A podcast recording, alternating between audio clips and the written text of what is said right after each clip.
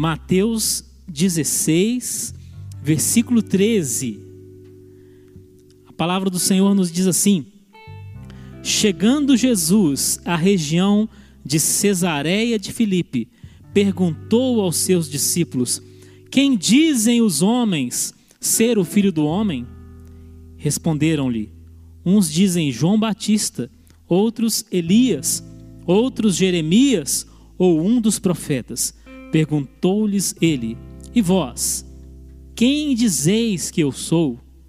Simão Pedro respondeu: Tu és o Cristo, o Filho do Deus vivo. Respondeu-lhe Jesus: Bem-aventurado és tu, Simão, filho de Jonas, pois não foi a carne e o sangue quem te revelou, mas meu Pai que está nos céus.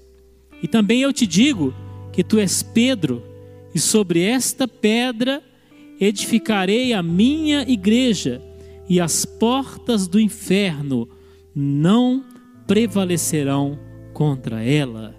Aleluia. Louvado seja o nome do Senhor. Eu queria começar falando sobre o lugar onde Jesus estava com seus discípulos quando este episódio aconteceu.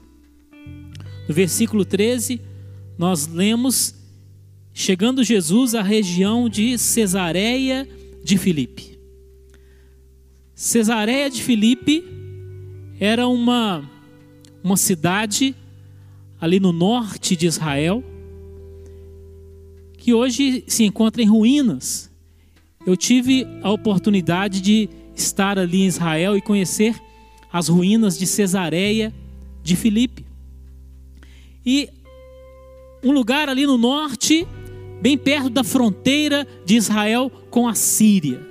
Aquele lugar era, tanto naquela época, época como agora, um lugar estratégico.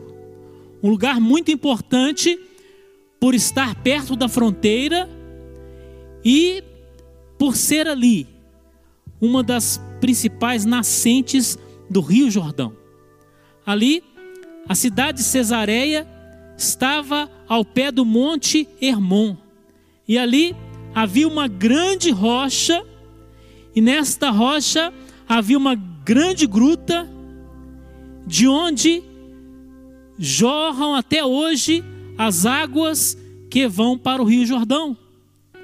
Ali está a fonte principal, a nascente principal do Rio Jordão. E muitas coisas aconteceram ali naquele lugar. Então, aquela grande gruta, aquela caverna ali, naquela rocha, em Cesareia de Filipe, era por muitos considerada como a porta do inferno.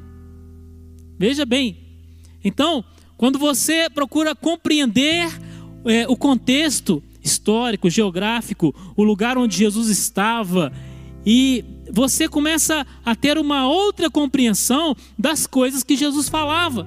Então, aquela grande gruta na rocha era por muitos considerada a entrada do inferno. E aquele lugar foi marcado pela idolatria, desde os tempos mais antigos.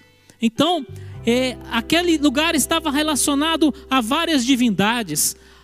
Uma delas, é, bem antiga, era Baal. Baal. Então as pessoas acreditavam que por aquela gruta, Baal entrava e saía do mundo dos mortos. Veja bem, por isso ela era chamada Porta do Inferno. Depois, aquele lugar ficou também marcado pelo culto do deus grego chamado Pan. Então isso aí é, é fundamental para você compreender o, o que queremos dizer. O Pan, deus grego, de acordo com a, com a mitologia, era um ser meio homem, meio bode. E ele vivia nas florestas e morava nas grutas. Então, aquela gruta ali, ela, ela era considerada por muitos como a morada do deus Pan. E existe uma coisa muito interessante sobre esse deus grego, que as pessoas quando viajavam à noite e tinham que atravessar florestas, elas eram às vezes acometidas por medo. Quando ouviam algum barulho no meio do mato, elas tinham aquele, aquele medo. E este medo estava muitas vezes relacionado a este Deus grego chamado Pan. Daí vem a palavra pânico. Pânico significa medo do Deus Pan. Olha só. Então, veja que é uma coisa diabólica mesmo esse tal do pânico. Que Deus te, te abençoe, que você não seja dominado por este sentimento, por este pavor. Então, aquela, aquela região estava marcada por este, por este sentimento, por, estas, é, por essa mitologia. E ali também, no ano 20 antes de Cristo, foi construído um templo em homenagem a, ao imperador Augusto. Então já havia um templo do deus Pan, foi feito um templo em homenagem ao imperador Augusto, foi feito outro templo ali mesmo em homenagem à esposa do imperador, chamada Lívia. E no ano 2 antes de Cristo, Herodes Filipe é, reconstruiu a cidade ali junto daquela, daquele monte e é, embelezou e edificou e colocou ali uma, várias características romanas naquela cidade em Israel e, e mudou o nome da cidade para Cesareia de Filipe.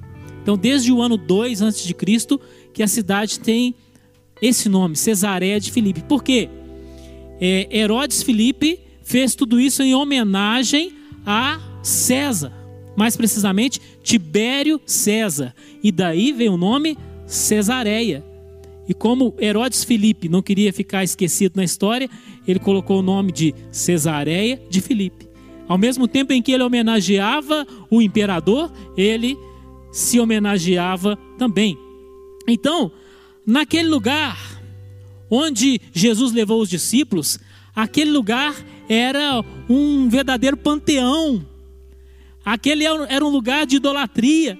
Havia ali vários templos pagãos esculpidos na rocha, ao lado daquela grande gruta considerada por muitos como a porta do inferno.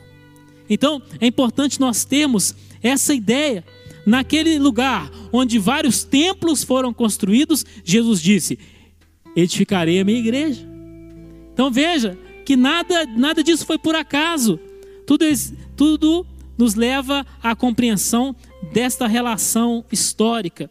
Aquele lugar era um lugar maldito, um lugar é, de paganismo, um lugar detestado pelos judeus, mas Jesus levou os discípulos até lá porque ele queria lhes ensinar uma grande lição. Então, Jesus, chegando àquele lugar, ele fez uma pergunta aos discípulos. Ele disse: quem dizem os homens ser o filho do homem? Ou em outras palavras, o que as pessoas estão falando de mim? Então os discípulos disseram: Olha, alguns dizem que o Senhor é Elias, outros dizem que o Senhor é João Batista que ressuscitou, outros dizem que o Senhor é Jeremias ou algum dos profetas. E Jesus perguntou: E vós, quem dizeis que eu sou? Pedro respondeu: Tu és o Cristo o Filho do Deus vivo. É interessante nós observarmos que Jesus tinha uma boa reputação diante do povo. As pessoas é, erraram quando falaram que ele era João Batista, Elias, Jeremias ou algum dos profetas, mas a opinião que elas tinham sobre Jesus era boa, era uma, opini uma opinião positiva. Jesus tinha uma boa reputação diante do povo. E se perguntarem a nosso respeito, nós que somos cristãos, que somos servos de Deus, se perguntarem ao povo quem somos nós, o que, quem somos nós, o que será dito? Será que boas coisas serão ditas? Então veja como é importante um bom testemunho, uma boa reputação. Esta é este não é o nosso maior valor, mas é também importante para, que, para não colocarmos obstáculos à obra de Deus através das nossas vidas. Então, as pessoas tinham boas opiniões sobre Jesus, apesar de serem opiniões erradas. Agora, nós não podemos depender das opiniões alheias sobre Jesus. Nós precisamos ter a nossa própria experiência com Ele. Então, Jesus perguntou para os discípulos o que as pessoas dizem. E eles falaram: E vós, quem dizeis que eu sou? Qual é a vossa opinião sobre mim? Não basta nós ficarmos dependendo do que as outras pessoas falam sobre Jesus, do que as outras pessoas falam sobre Deus. Nós, cada um de nós, precisa ter a sua própria experiência com Deus, a sua própria experiência com Jesus. E nesse texto, vários nomes aparecem. Vários nomes, nesses versículos que nós lemos, são citadas muitas pessoas. Talvez você estranhe, porque você nota aí é, os nomes de João Batista, Elias, Jeremias, o nome de Jesus, mas existem outros nomes aí. Então, se nós voltarmos no versículo 13, nós vamos encontrar Cesareia. Aí está o nome de César, dado à cidade. Olha aí o nome de César no nome da cidade: Cesareia. O nome do imperador está aí, mas quem se importa? Quem se importa? Quantas vezes você já leu esse texto? Quantas pregações eu já ouvi a respeito desse texto? Mas ninguém presta atenção no nome do imperador que está aí, César. Temos aí o nome do rei Filipe, Herodes Filipe. Também ninguém se importa com o nome do rei Filipe aí no texto. Também não há muita importância aí na citação do nome de João, do nome de Elias, do nome de Jeremias. Não há grande importância aí na menção aos profetas. Por quê? Porque o mais importante é o Senhor Jesus Cristo. A nossa ênfase e a nossa fé não deve estar voltada para profetas. Apesar de muitos serem verdadeiros, serem servos de Deus, mas a nossa fé não deve estar depositada neles. A nossa fé não deve estar depositada nos discípulos, que também são citados aí, mas a nossa fé está depositada no Senhor Jesus Cristo. Então, de todos os nomes que aparecem aí, todos perdem o brilho, todos perdem a importância, porque aí está escrito que Jesus é o Cristo, o Filho do Deus vivo, o Rei dos Reis, o Senhor dos Senhores. O nome do imperador desapareceu aí, ele perdeu totalmente a importância. O nome do rei Felipe aí perdeu totalmente a sua importância. Quem é João? Quem é Elias? Quem é Jeremias? Diante do nome de Jesus, o nome que está sobre todo nome, diante do qual todo joelho se dobrará e toda língua confessará que Ele é o Senhor. Então, quantas pessoas estão perdendo o seu tempo, estão investindo a sua fé, investindo a sua adoração em outras figuras, em outros personagens, em outras pessoas, ao invés de depositarem a sua fé no Senhor Jesus. Então, ali, naquele lugar, Cesareia de Filipe, como eu disse, Cesareia de Filipe, como eu disse, era um lugar de idolatria. Vários deuses estavam ali representados. Havia ali templos para vários deuses. Havia ali templos em homenagem ao imperador, em homenagem à esposa do imperador. Então, muitas figuras eram ali representadas para atrair a fé e a adoração das pessoas. Mas Jesus chegou e ele é superior a tudo e a todos. Ali estava o Rei dos Reis, o Senhor dos Senhores. Agora, existe uma grande diferença entre o que as pessoas falavam sobre Jesus e a resposta que Pedro deu. As pessoas citaram os profetas, mas Pedro falou: Tu és o Cristo, o Filho do Deus vivo. E naquele momento, Jesus disse: Bem-aventurado és tu, Simão, filho de Jonas, porque não foi a carne e o sangue que te revelou, mas o meu Pai que está nos céus. Então eu queria chamar a atenção neste momento para os limites do nosso conhecimento em contraste com a revelação de Deus nas nossas vidas. Então, as opiniões do povo estavam limitadas ao passado. Quando perguntavam quem é este homem, então eles olhavam para o passado e procuravam alguma identificação e diziam: Ah, é, é Elias que voltou, é Jeremias que voltou. Então, nós vemos ali, a, as opiniões estavam limitadas ao passado, mas a revelação apontava para o futuro. E como nós estamos nas nossas opiniões, no nosso conhecimento, na, na base da nossa fé, nós estamos limitados pelas nossas opiniões, limitados pelo nosso raciocínio. Aquelas pessoas, por mais inteligentes que elas fossem, elas chegavam no limite. Olha, o que nós podemos dizer é que ele é João, Elias, Jeremias ou algum dos profetas. Pronto, chegou no limite. Mas a revelação de Deus te leva além do limite. A revelação levou Pedro além do limite. A revelação fez com que Pedro desse um salto de conhecimento. Ele saiu dos limites do conhecimento humano e alcançou o conhecimento divino através da revelação. Assim, nós não podemos estar limitados pela, pela história. Não podemos. Não se deixe limitar pela história. Não se deixe limitar pela sua história pessoal.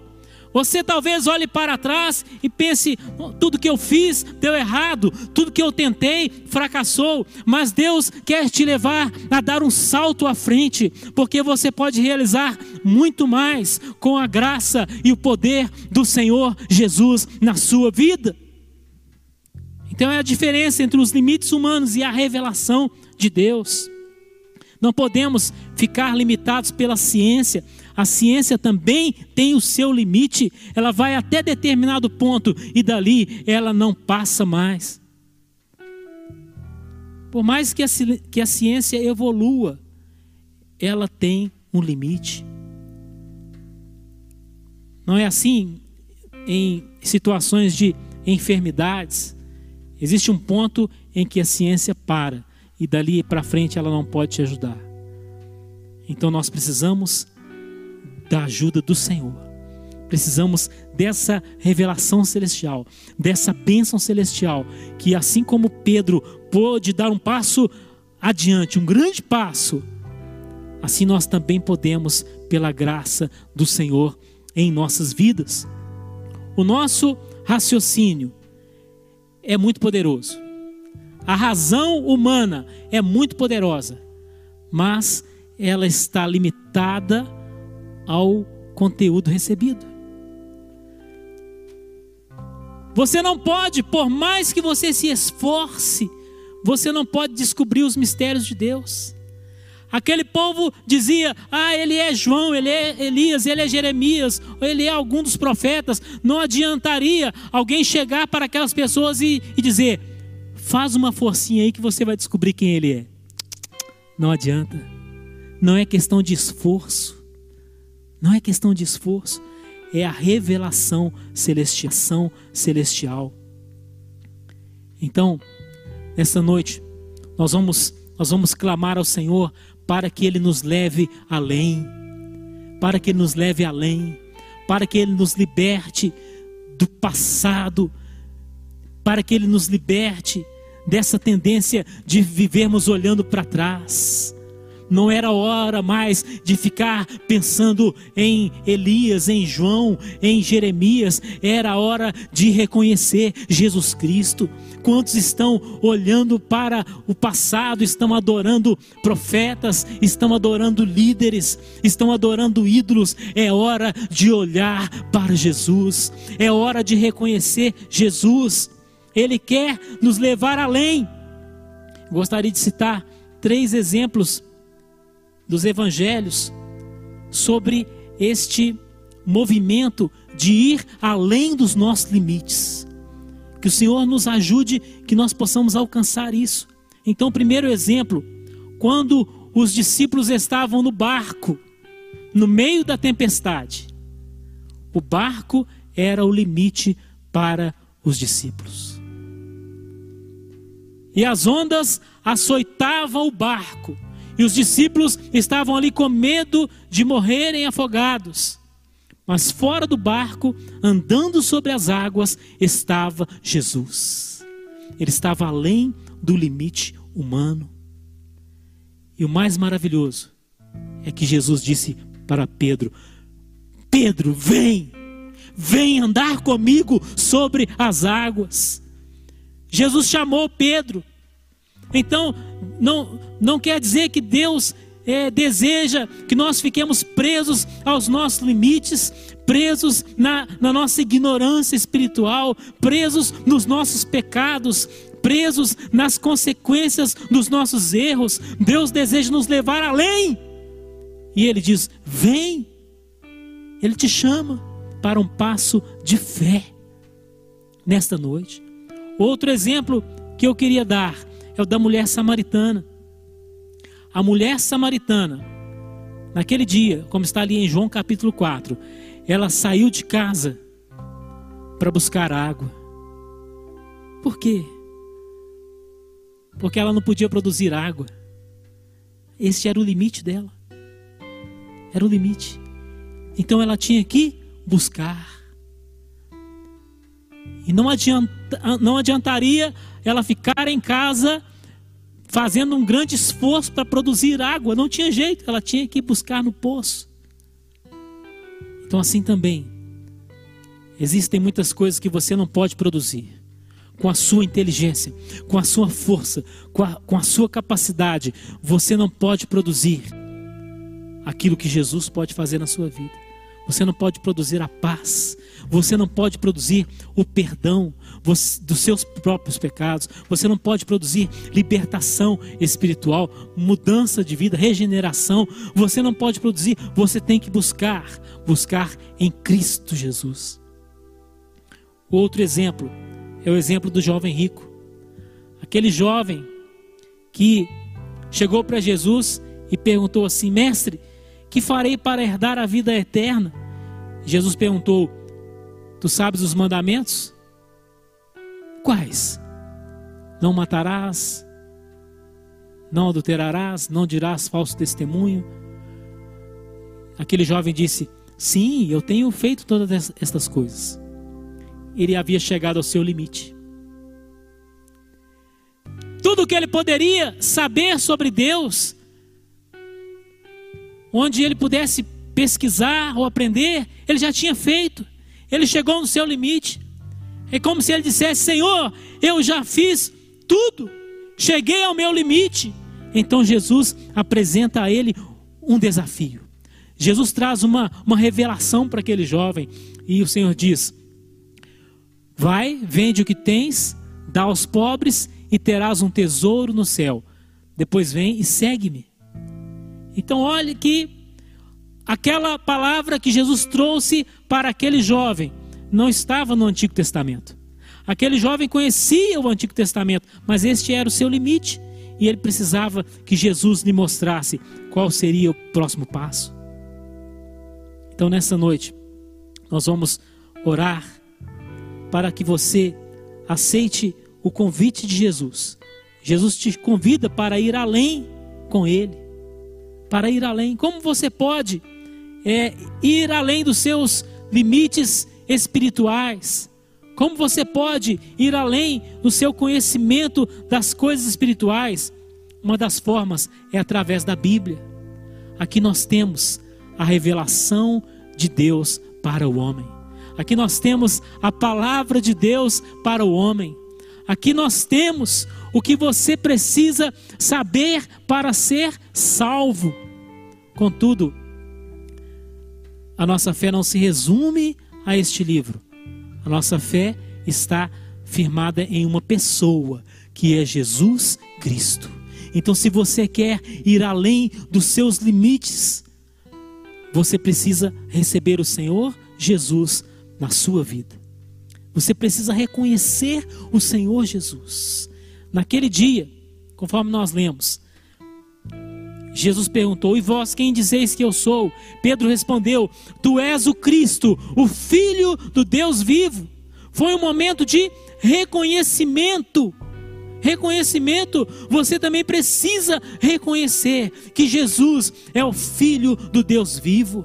Só Ele pode trazer a paz para o seu coração, só Ele pode trazer a libertação espiritual que você tanto almeja, só Ele pode trazer o perdão dos seus pecados. Então, você precisa desse reconhecimento. E naquele momento, quando Pedro falou: Tu és o Cristo, Jesus virou para ele e falou: Tu és Pedro. Observe aí o paralelo entre estas declarações. Tu és o Cristo. E ele responde: Tu és Pedro. Veja que quando você reconhece Jesus, você começa a compreender a sua própria identidade. Quantas pessoas viviam perdidas, sem saber o que fazer, nem para onde ir, mas quando conheceram Jesus, elas começaram a reconhecer a sua própria identidade também. Então, Jesus falou: Tu és Pedro, e sobre esta pedra edificarei a minha igreja. Observe que Jesus logo envolveu Pedro em um propósito. O que você precisa na vida é um propósito. Não qualquer propósito, mas o propósito de Deus. Naquele momento, Jesus deixou claro que ele tinha um propósito: edificar a igreja. Mas Jesus envolveu Pedro nesse propósito. Pedro, você está incluído. Pedro, você faz parte. Assim também, nesta noite, eu digo: você que me ouve, você faz parte do propósito de Jesus, mas você precisa aceitar isso. Você precisa dizer: sim, Senhor, eu estou aqui, eu eu aceito, eu quero participar deste propósito, eu estou dentro desse negócio.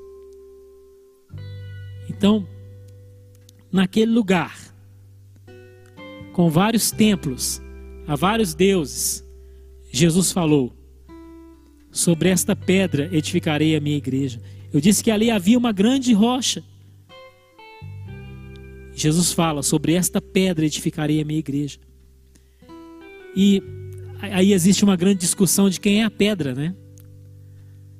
De quem é a pedra? Ah, a pedra é Jesus, a pedra é Pedro. Se nós lermos a primeira carta de Pedro, nós vamos encontrar Pedro dizendo que Jesus é a pedra que os edificadores rejeitaram. Mas Pedro também diz que os cristãos são pedras vivas.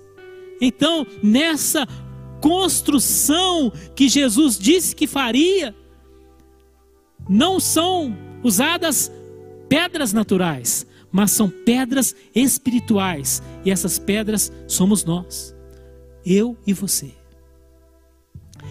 Naquele lugar, com tantos templos pagãos, Jesus disse que ia construir a sua igreja, mas ele não estava falando de mais um templo de pedras e tijolos. Não, Jesus estava falando de pessoas. Estava falando da igreja como o conjunto dos salvos, como a noiva do cordeiro.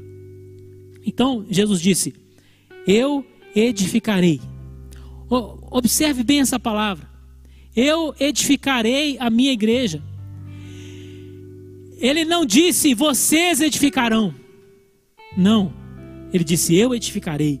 Quem edifica a igreja é o próprio Jesus Cristo. Olha que coisa maravilhosa. Essa palavra nos dá segurança. Essa palavra nos dá garantia. Jesus é o artífice e o construtor da sua igreja. Não somos nós. Ai da igreja se nós fôssemos os construtores, mas é Jesus o construtor. Ele não perde tempo nem desperdiça material, né? Ele é aquele construtor zeloso, diligente. É Ele quem constrói a igreja. E então eu pergunto: se Jesus constrói a igreja, quem impedirá a sua obra? Quem impedirá a obra de Jesus? Quem impedirá Jesus de construir a sua igreja? Ninguém. Ninguém. Ninguém. Quem vai chegar e dizer: Não, Jesus, para, não constrói? Não tem como. Ninguém poderá deter a mão do Senhor, sempre edificando a sua igreja em todo o mundo e no decorrer da história. Ele edifica. Não existe força, poder, ideologia que possa impedir Jesus de construir. Ele não para. E outra pergunta: quem vai derrubar a construção que ele faz? Ninguém! Ninguém derrubará!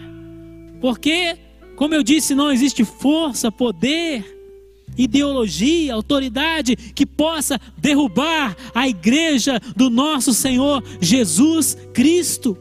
Não tem como.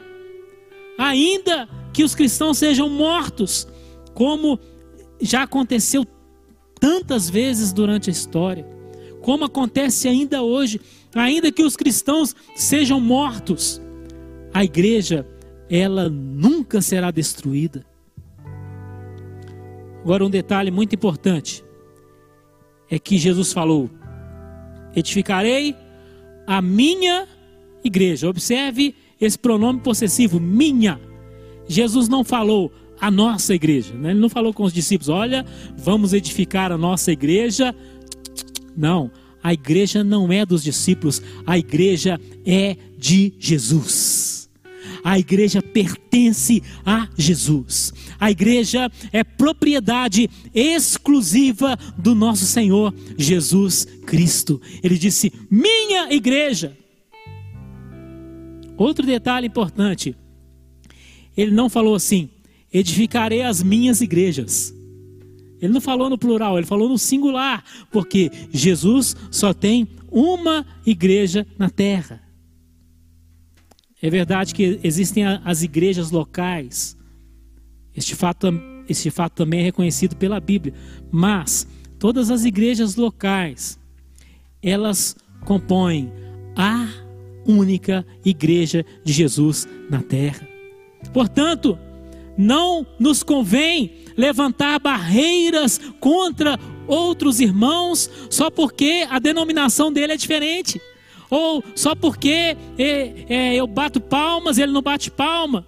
Eu levanto as mãos, ele, ele não levanta. Eu, eu, eu oro em pé, ele ora de joelhos. Eu sou barulhento, ele é silencioso. Não! Jesus só tem uma igreja e eu não posso levantar barreira contra o meu irmão. Então, uma coisa interessante sobre aquele lugar, Cesareia de Filipe. Eu disse que ali está a principal nascente do Rio Jordão. Naquela rocha existe uma fonte. Ela já, já jorrava há milênios de anos. O Rio Jordão é citado, por exemplo, no livro de Jó, um dos livros mais antigos da Bíblia. Então aquela fonte já jorrava. E tantos, tantas pessoas passaram por ali, as gerações se sucederam naquele lugar. A cidade mudou de nome algumas vezes, mas a fonte continua jorrando. Reis e imperadores passaram, impérios se levantaram e caíram, mas a fonte continua jorrando. Então, se você for lá hoje, em Cesareia de Filipe, a nascente do Rio Jordão continua jorrando. O que eu quero dizer com isso? Propósito de Deus também é assim. Passam as gerações, mas aquilo que Deus fez continua. Os templos pagãos, eles caíram. Encontramos hoje lá ruínas, mas a fonte que Deus fez continua. Os deuses ali homenageados foram esquecidos. Mas Jesus continua. Jesus continua. Aqueles templos caíram, mas a igreja de Jesus continua de pé. Por quê? Porque ele disse: as portas do inferno não prevalecerão contra ela. Aleluia. Talvez ali na, diante daquele Talvez ali na, diante daquela grande gruta, considerada por muitos como a entrada do inferno, Jesus disse: Olha, as portas do inferno não prevalecerão contra a minha igreja.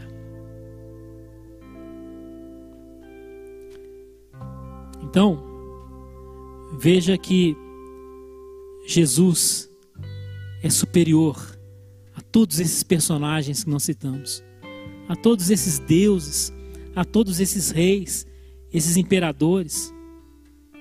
Aqui no versículo 13, o primeiro que nós lemos, diz assim: Chegando Jesus à região de Cesareia de Filipe.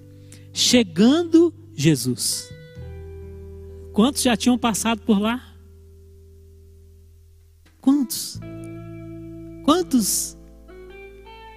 Quantos reis, quantos imperadores, quantas, quantas pessoas, quantos adoradores de ídolos, quantas pessoas importantes tinham passado por lá, mas agora Jesus chegou. E quando Jesus chega, tudo muda. Quando Jesus chega, a história muda. Quando Jesus chega, nada será como antes. Jesus chegou em Cesareia de Filipe. E agora acabou o pânico. Você se lembra que o pânico é o que? É o medo do Deus Pan relacionado àquela região. Agora Jesus chegou, acabou o pânico, porque chegou o príncipe da paz. Aleluia. Acabou o pânico.